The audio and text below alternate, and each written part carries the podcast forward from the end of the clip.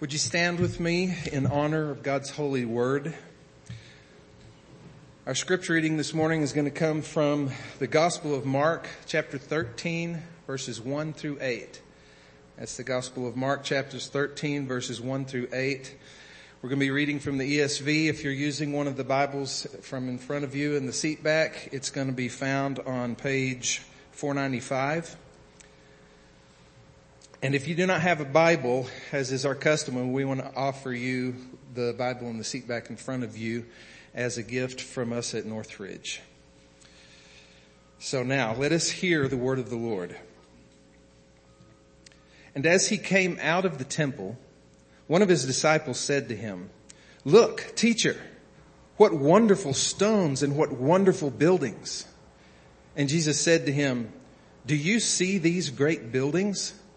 There will be not left here one stone upon another that will not be thrown down.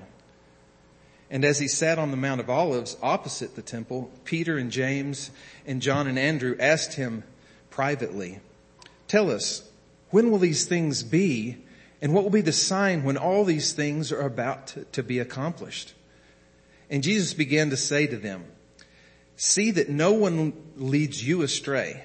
Many will come in my name saying, I am he, and they will lead many astray. And when he, uh, and when you hear of wars and rumors of wars, do not be alarmed. This must take place. But the end is not yet. For nation will rise against nation and kingdom against kingdom. There will be earthquakes in various places. There will be famines. These are but the beginning of the birth pangs. This is God's Word.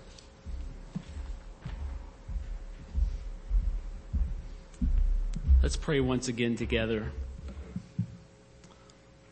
Father, thank you for your word and this particular portion of scripture that reminds us that nothing takes you by surprise. That Lord, you are the one who governs, the one who oversees, the one who supersedes all of human history. You are over and superior to the raging of tyrants and the best laid plans of men. And so Lord, we pray that you would help us as we look into your word today to settle peacefully into the joy of knowing and experiencing and, and living in the bonds of your sovereignty, Lord. That you um, God, are in control. You are steering the ship. And so Lord, we thank you for that. God, I pray that you would give us ears to hear what you want to say, Lord, that we would not, uh, we would not view this through uh, the lenses that maybe we've had for too long without really considering the words or, or God, that we wouldn't, uh, uh just, you know, immediately embrace or dismiss something, God, just because of a tradition that we hold. Lord, I pray that you would help us to just uh, to just trust you uh, to be the author of your word. And God, I, I, pray for myself that I would speak clearly and um, truthfully, and that that uh, God, I would I would uh, honor you in the preaching of your word. And so I thank you for all this, God. Be with us this day. In Jesus' name we pray. Amen. You can be seated. A couple of quick things I want to tell you about um, that you may not know about before we get started. Um, this this uh, afternoon, right after church, we'll start about twelve fifteen. Give you we usually end about eleven thirty, so that'll give you about forty five minutes. Um, we're going to have our second um, discussion gathering where we're just going to uh, talk about some things uh, to to kind of uh, get some conversation going in the church. And so we'll start that twelve fifteen. Uh, you can either you can run and grab something and bring it and have lunch with us. That's what most of us are going to do, and um, and we'll be here ready for you. We will have childcare for you if you have children, so that you can uh, really enjoy the time and and pay attention and, and participate in the discussion. So we hope you'll do that. And then lastly, I want to mention again, excuse me, our um, our uh, coming up members classes, which will be the last Sunday in April, I'm sorry, in, in March and the first Sunday in April. Uh, and so we really want you, if you've been uh, coming to Northridge Life and considering uh, joining with us, then we want you to come to those classes. They don't make you a member. No one's obligated at that point, but we uh, we want you to just find out what what we're talking about when we talk about membership. We call it covenant partnership around here, so we would love for you to be a part of that. Um, if you're coming, um, we and some of you have already told me you're coming, but we have a sign up sheet in the uh, on the black table here in the uh, in the west side of the foyer, and so if you would just give us your information so that we can be in touch with you. Um, if you have already told me you're coming and you're here, um, see me before you leave today so that I can give you some some resources. And um, and for the rest of you, I'll get those to you after I get your your contact information. So just wanted to mention that. Hope uh, many of you will consider that.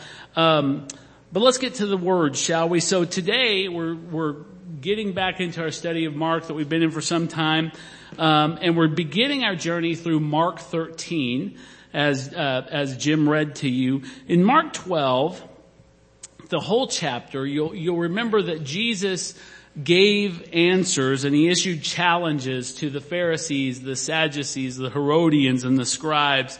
And he did so as both their king and their judge, even though they did not acknowledge him as either. In chapter 13, however, the king and the judge will deliver his final verdict on the old covenant system, including the temple, the physical earthly temple as the dwelling place of God. Uh, he'll, he'll deliver a verdict on the ministry of the Levitical priests and their sacrifices, the idea of God's people being confined to a single ethnicity with circumcision as the mark of their distinction.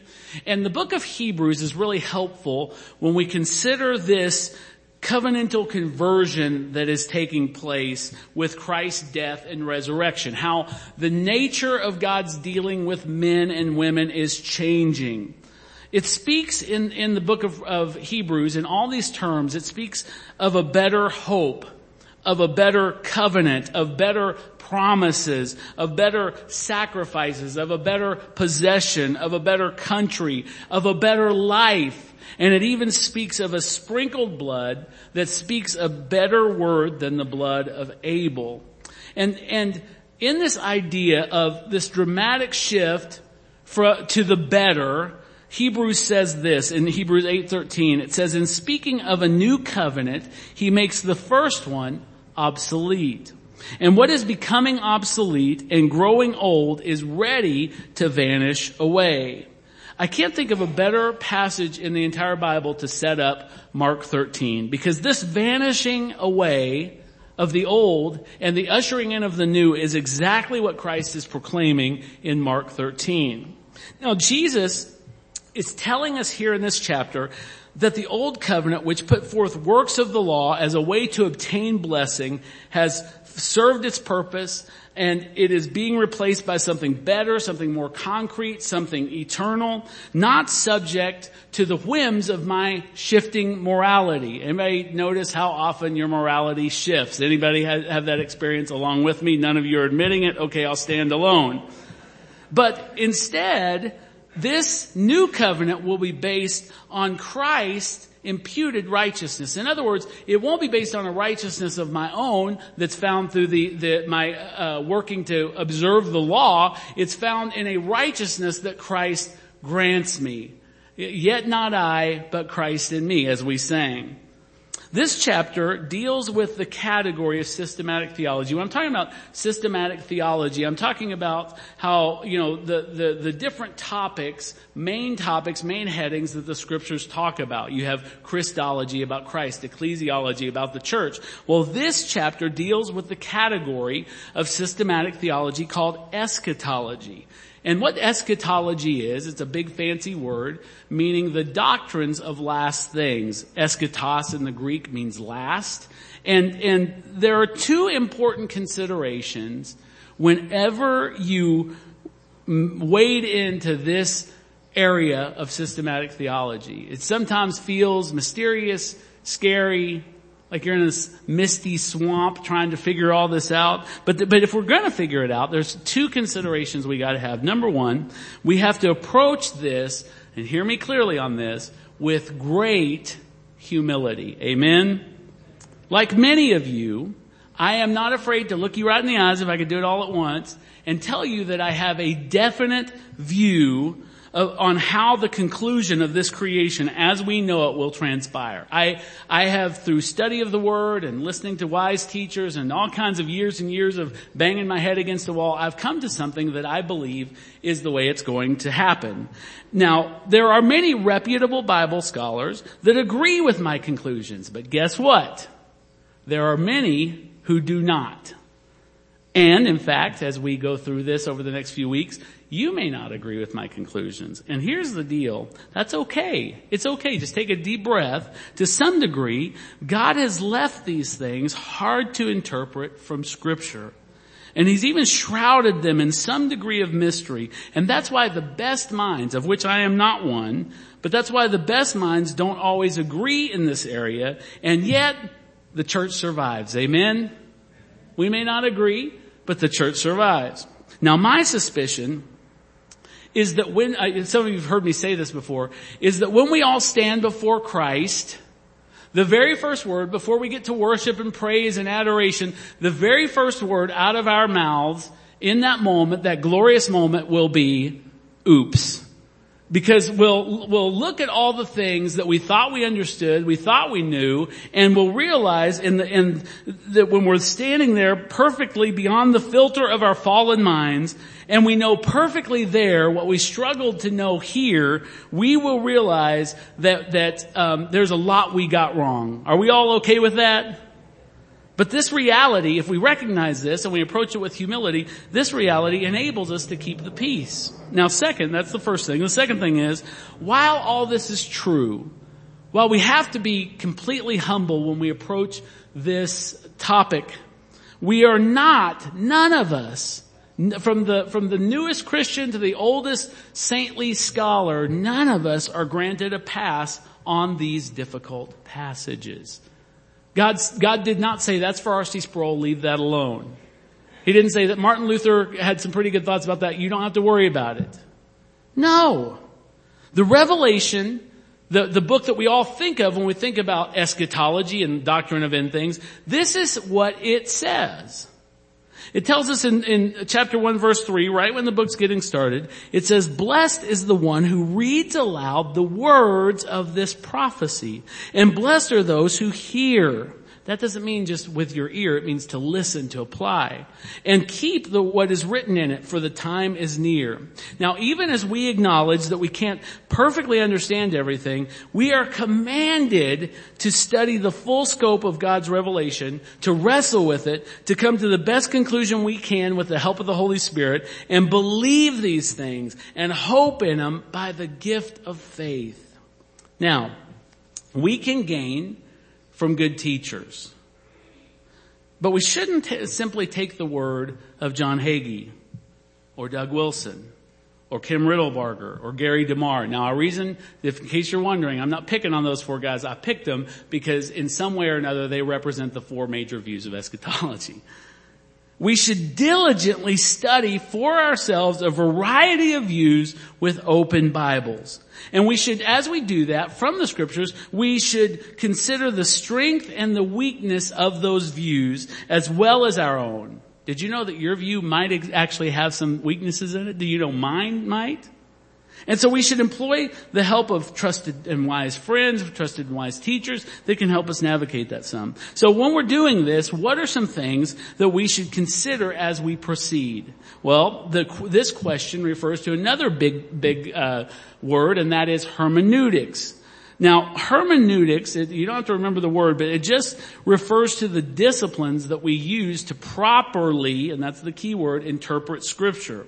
And so when we come to any passage of scripture in the Bible, we ask questions of the text. Like we say, where does this passage land in the redemptive and historical context? In other words, what is going on in God's plan to redeem the world or what is happening in the historical surroundings? What do we know about this passage? Well, we know Rome was in charge. The Jews weren't happy about it. That's the historical context. The redemptive con- uh, context, we know that, that it happens right before the, the death of Christ and it's it's after he's corrected the Jews for their unfaithfulness to the covenant and their general disregard for the one who is their Messiah.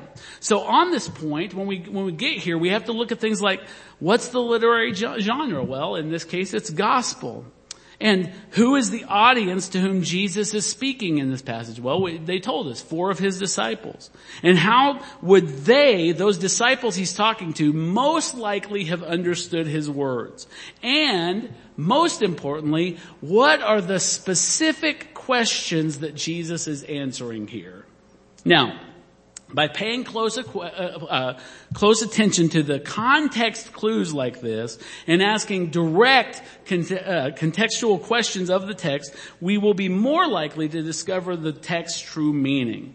And here's the, the last rule. We must not import um, our presuppositions onto the text. What do I mean by that? We don't say, I don't worry about this stuff because I read a book by Hal Lindsey 40 years ago that tells me what to think. We don't say, you know, um, I, let me even get more closer to home. You don't say this, I don't worry about this because Mark told me what to think. No. Open your Bibles. Read, dig, study, find out, listen to people, put it all together and see if you can come up with something that you can say, the Bible backs this up. Now, we also, uh, you know, uh, going on and on in hermeneutics, we ask questions about types and antitypes. What represents Christ or His work in the text? What contrasts it? In the study of eschatology in particular, we ask if a, if a passage is describing something that is to come or things that are already fulfilled. We look to see how the writers across all the Bible from Genesis to Revelation understood the subject matter being discussed. Now, so, everybody still with me so far? Okay, I'm seeing a few nods. That's good. I'll take what I can get. As we dig into Mark 13, some of you will have heard similar perspectives to what, to what I will share, whether you agree or disagree.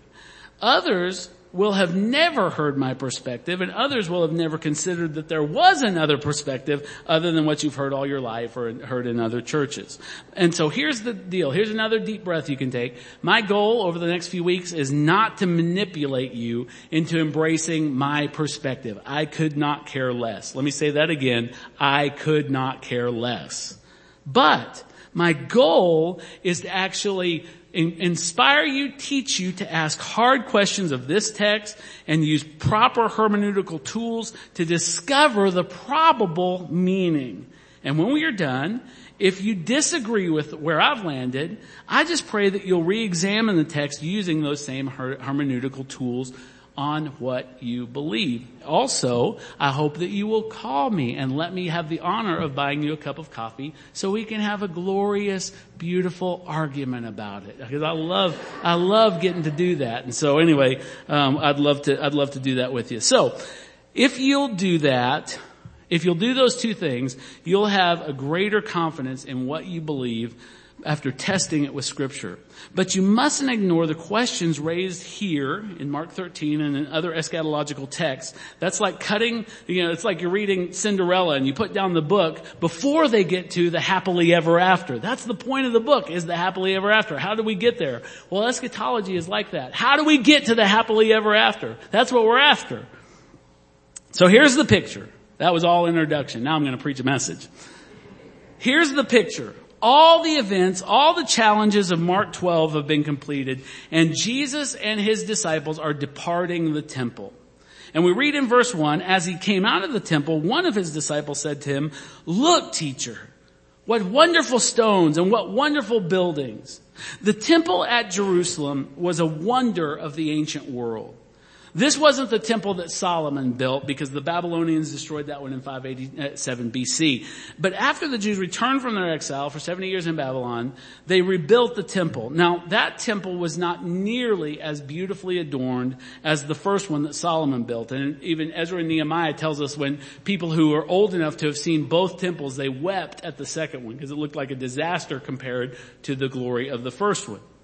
And it, but it was this temple, that second temple, that Herod the Great began a massive re- uh, renovation project on around 19 BC, about 20 years or so before the birth of Christ. And this resulted, this, this was a massive project. And it resulted in the temple being one of the most impressive construction projects during the entire time of the Roman Empire. And the reason, uh, uh, because Herod did it, that's the reason that we know this temple as Herod's temple. And this building project was so massive, started 20 years before Christ, and it was still continuing as, uh, in, during the lifetime of Christ. So when it was completed, this massive complex occupied 35 acres. It had walls and a sanctuary that, that shot 150 feet into the air. And it was described by ancient historians as a mountain of marble that was decorated with gold. Now I remember in my travels the first time I saw the Lincoln Monument in Washington DC. I remember the first time I saw the Sears Tower in Chicago. And I remember marveling at the craftsmanship and the sheer size of these structures. And I am not surprised at all that the disciples paused to marvel at the magnitude of the temple and, and, and to take time to point it out to Jesus. This says something about the building. It says something about, uh, about what they were, what they were witnessing. But the surprising thing in the text is not that they would stop and say, look at this, this is amazing. Look at, just take it all in, Jesus. That's not the amazing thing. The amazing thing is that Jesus, in response, made no comment of admiration of what he was saying. Not one. Not a breath. Instead, what he does, in verse 2, it says, Jesus said to him, do you see all these great buildings? There will not be here one stone upon another that will not be thrown down. Jesus is talking about utter obliteration. There's not going to be a fire in the kitchen that they'll have to redo. He's saying the entire thing is going to be ripped down to its foundation. Thus, the judge's gavel fell. The judge of all has, has made his, his verdict and the judge, or his sentence rather, and the, and the gavel falls. Jesus has now predicted the unthinkable. That Jerusalem would fall and that the temple that they were admiring at that moment would be utterly demolished. Now we're going to discuss this in greater details in the coming weeks, but we must note that Jesus didn't just uh, utter some wispy and careless prediction. He didn't say, you know what? I bet this is going to happen. No, no, no, no, no. He actually, later in the chapter, he assigned a time frame to his words. In verse 30 of Mark 13, we didn't read this this morning, but he says, truly I say to you, this generation will not pass away until all these things take place. Now a generation in the Jewish mind is about 40 years. Now did this happen what Jesus predicted in the predicted time frame? Well, the word is absolutely yes. Jesus said these words in approximately AD 33.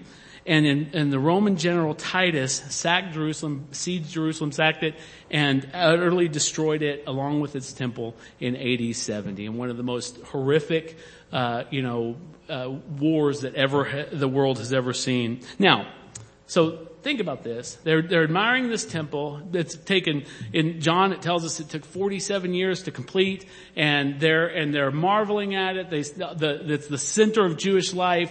Everything is represented by that temple. Now with that in mind, imagine if I said to you this morning, if we were an entirely different kind of church, and I stood to you this and said, I have a word from the Lord. This morning, I want to tell you that within 12 months, all of Lubbock will be destroyed and it'll amount to nothing but a pile of rubble. Jones Stadium, gone. The South Plains Mall, gone. Uh, the, you know, Covenant, UMC, gone. Now, there would be two responses. You, you might not believe me. Now, usually when people says, I have a word from the Lord, it's best not to believe them. But you might not believe me. You might think that, the, that you and the city that you call home were safe. You might roll your eyes, not give it a second thought again. You might just walk out of this church for the last time and say, that guy is weird. But, but, if you believed me, if you had seen over the years that I had a strange habit of accurately predicting future events, that I had this strange habit of, of freely exercising the use of the power of God.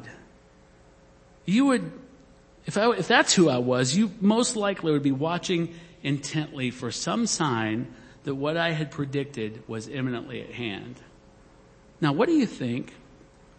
When not me, when I don't say, and within 40 years this temple is going to be torn down, but when Jesus himself says that, what do you think the disciples believed about Jesus' words? Do you think they rolled their eyes and dismissed what he had said after three years of watching him close? Had they experienced anything in the last three years that would make them more likely to take him very, very seriously? So once they arrive at the Mount of Olives, well, they naturally have questions. They don't want to just let that drop and say, okay, we'll put that in our notebook and not think about it again. No, no, no. They want to, they want to dive deep on what Jesus has just said.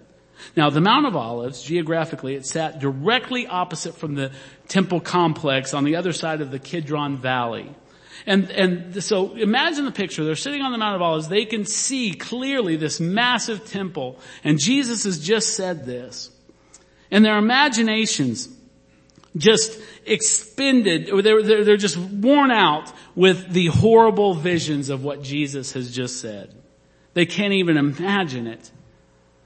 And so they ask Jesus two important questions in order to gain vital information. Verse four, tell us, when will these things be? And what will be the sign when all these things are about to be accomplished? So what are they asking? When will this happen, Jesus? And by what signs will we be able to know that it's about to happen? Now in the remainder of this morning's text, Jesus gives four specific signs that, that his judgment on the temple is about to take place. Look for this, disciples. Watch this, watch these, and when you see this happen, know that it's about to happen. Now I want you to consider from the pages of history whether or not Jesus was accurate about the conditions he said that would emerge before the destruction of the temple in Jerusalem by the Romans in AD 70. So verse 5. And Jesus began to say to them, see that no one leads you astray. That's always good advice. Many will come in my name saying, I am he and will lead many astray. Now, so the question we have to ask, if, if you have this roughly 40, uh, 40 year time frame from AD 33 to, to uh, AD 70, did many actually appear claiming to be the messianic savior of Israel? Jesus' concern here seems to be that the approaching of the fulfillment of his words would be a time that would be riddled with deception, so much so that he warns the twelve lest they be led astray by the ravings of false Messiah. So Flavius Josephus, who is a, a first century Jewish historian, many of you probably heard of him, um, tells us the story of uh, Theudas, I'm hoping I'm saying that right, who was a false prophet who brought many out to the wilderness, he said, and Jesus said that. He said, when they say to you in Matthew 24, he said, when they say to you, come out to the wilderness, and that's exactly what Theudas did. He said, hey, come out to the wilderness and, and I'm gonna prove that, that I'm the Messiah, but I'm gonna use my words and I'm gonna command the, uh, the, the Jordan River to split right in half, just like when we took the land. He also tells us of an Egyptian who claimed that if people would follow him up to the Mount of Olives, where Jesus is teaching right now, that he would speak the word and the, and the walls of Jerusalem would come tumbling down. He lists several other examples of false prophets that claim great power and the ability to deliver the people. But here's the deal. Here's the test. Every single one of them were mercilessly executed by the Romans. But among all of these false Christs, unlike the real one, there is not one who is resurrected from the dead. Whose words are we going to trust? Verse 7, and when you hear of wars and rumors of wars, do not be alarmed. This must take place, but the end is not yet. For nation will rise against nation and kingdom against kingdom. Next, Jesus describes a time of great international turmoil, speaking both of war and the threat of, uh, or the rumors of war. When he says nation will rise against nation, generally we can understand that as nations, Gentile nations, will rise against the people of God, the Jews. So in AD 40, um, you know, when, when, he talks about this, he says that there'll be both war and the threat of war, rumors of war. In AD 40, Emperor Caligula decided that he would um, put images of himself, statues of himself, in every sacred precinct across the Roman Empire. And he, he would, he included in this the temple. Now, he, what he wanted to do was replace all of the local deities, all the national deities with, with just him, an image of him, so that he would be the God of all the Roman Empire. Just, he alone would be worshiped. Now upon hearing this, how do you think the Jews reacted? They were prepared to do whatever was necessary to prevent this abomination from taking, uh, uh, from taking place. They armed themselves, they prepared themselves, they trained themselves, they were ready to make sure it didn't happen. But the mighty Roman Empire was, was prepared to use all of their military might to make sure that the emperor's orders were completely fulfilled, carried out in full. So the fuse was lit and, and blood, if this thing proceeds, the blood would be spilled.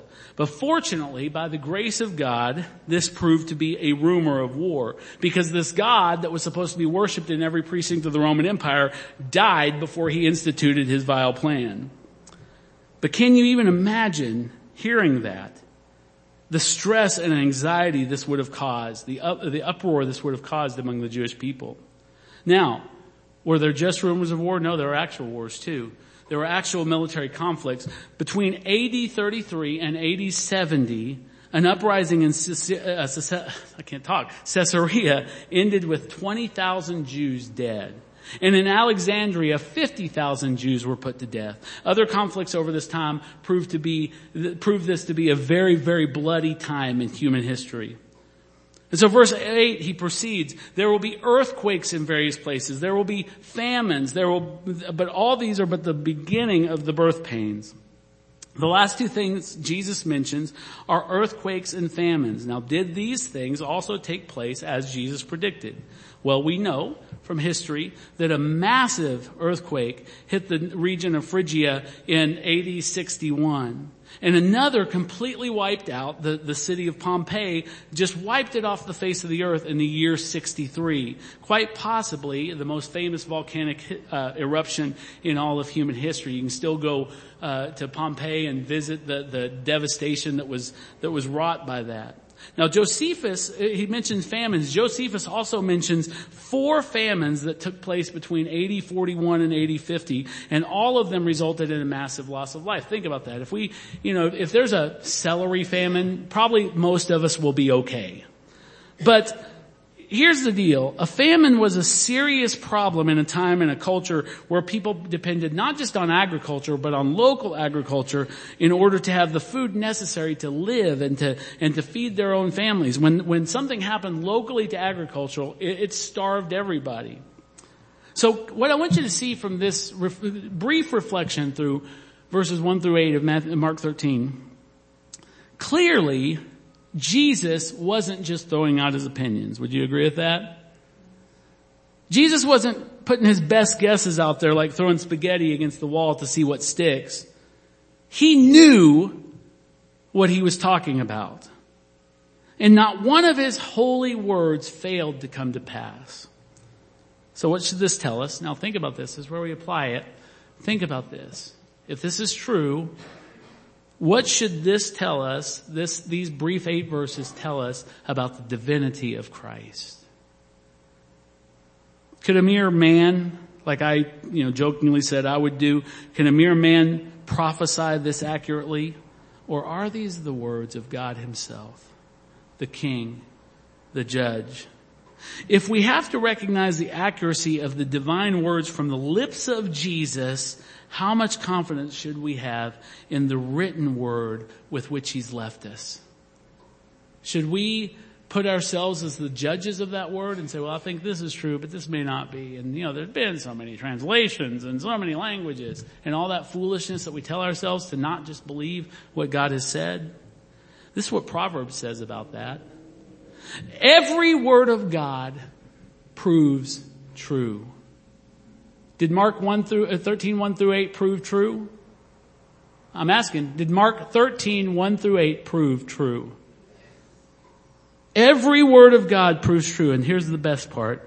He is a shield to those who take refuge in Him. And we're going to see that clearly next week. There's one last thing we have to think about over the next week. What did Jesus mean when He used the word end, E-N-D, when He said the end is not yet? In spite of all these signs. Similar, what, similarly, at the very end, what does He mean when He says, these are but the beginnings of birth pains? What does He mean by that? And this is what we'll be wrestling with by and large next week. I hope you'll be here for part two. We're going to work to discover what Jesus means when he talks about the end. And even look at the other terms in the scriptures like the end of the age. And we're going to use our hermeneutical tools that we're developing and sharpening on this passage, all of uh, Mark 13, in order to have the best eschatology that we possibly can. But what we've seen today is that Jesus speaks, not spoke, speaks with authority. Amen? And like Samuel, this is what the Bible says about Samuel, none of his words fell to the ground. Think about that if you still haven't put your trust in him. If you are still rolling the dice on your soul that maybe Jesus isn't everything he claims to be, think about that. None of his words fall to the ground. What on earth could you possibly be waiting on? What on earth? Next week, we're going to focus on the reliability of God's plan and the evidence that He is the Lord and the sovereign over all of human history. And so I hope you'll be here for that. Would you stand with me?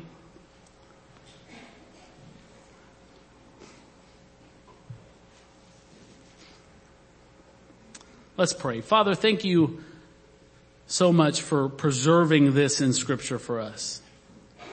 Lord, help it to, as we consider these things of what you said would happen and the signs that you said that would precede it, help us to see this, to read it, and to know that God, uh, that you're, you know, you said heaven and earth would pass away, but my words will never pass away. And God, I pray that our confidence in the words we read and daily times of Bible reading and, and times of hearing sermons and hearing your word expounded, God would become much more meaningful to us as we think about the reliability of the divine son of God who speaks and everything falls in line. So we thank you for that. Lord, I pray that you would just help us to, as we consider these words and, and what you've done and to, to usher in the new covenant, I pray that our hearts would rise with the desire uh, that you would, as it says in Revelation, that you would come quickly, Lord Jesus. And that we would be found looking for that day and hoping for that day, trusting in that day. So Lord, we thank you for all of this. In your name we pray. Amen. Let's come and, and help us this morning. Um, this is such a treasured time in our services because this is the time when we have a very, an opportunity through the working of the Holy Spirit to have just a divine fellowship with the risen, resurrected Christ, the risen body of Christ. And so we, we want you to um, deeply consider that, that this is not just some church ceremony. It's not just some element of a liturgy. This is, this is a moment that Christ has given us to, to give us a foretaste of what he has done through, through the cross, what he will do one day, that we fellowship with him now through these elements and we will fellowship with him one day face to face when he, as he tells us in the gospels, will once again drink of the fruit of this vine with us. And so I, I just want to uh, uh, invite you to come if you're a believer in the Lord Jesus. If you're not, then just stay where you are, but catch me after church and let's talk about it. We want you to, to be able to come uh, with a clean conscience and knowing that you have put your trust in Christ, and we would love to have the opportunity to help you with that. But for the rest of you, go ahead and come, receive the elements, and we will take them when we come back to our seats. The apostle Paul writes for us in 1 Corinthians chapter 11, for I received from the Lord what I also delivered to you that the Lord Jesus on the night when he was betrayed took bread and when he had given thanks, he broke it and he said, this is my body which is for you. Do this in remembrance of me. Let's take the bread together.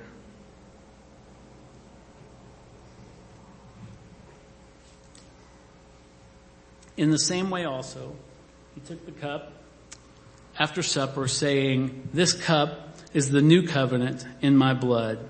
Do this as often as you drink it in remembrance of me. For as often as you eat this bread and drink this cup, you proclaim the Lord's death until he comes. Let's partake of the cup together. Now let's just pause a moment and give thanks to the Lord. God, we thank you for a new and better covenant, a new and better Adam, a new and better promise, a new and better possession, new and better sacrifice. We thank you for this because it is these things that, that gives us the confidence that our sins are forgiven. It gives us the confidence that you are going to receive us into your kingdom one day. It gives us the confidence that even now through these elements that we have fellowship with the risen Lord. And so we thank you for all of this. Thank you for this indescribable gift as Paul puts it. In Jesus name we pray. Amen. If you would place your hands in a receiving position, I want to just read this benediction over you. He who is the blessed and only sovereign, the King of kings and Lord of lords, who alone has immortality, who dwells in unapproachable light, whom no one has ever seen or can see. To him be honor and eternal dominion. Um, in the name of the Father, in the name of the Son, in the name of the Holy Spirit. Amen. You're dismissed.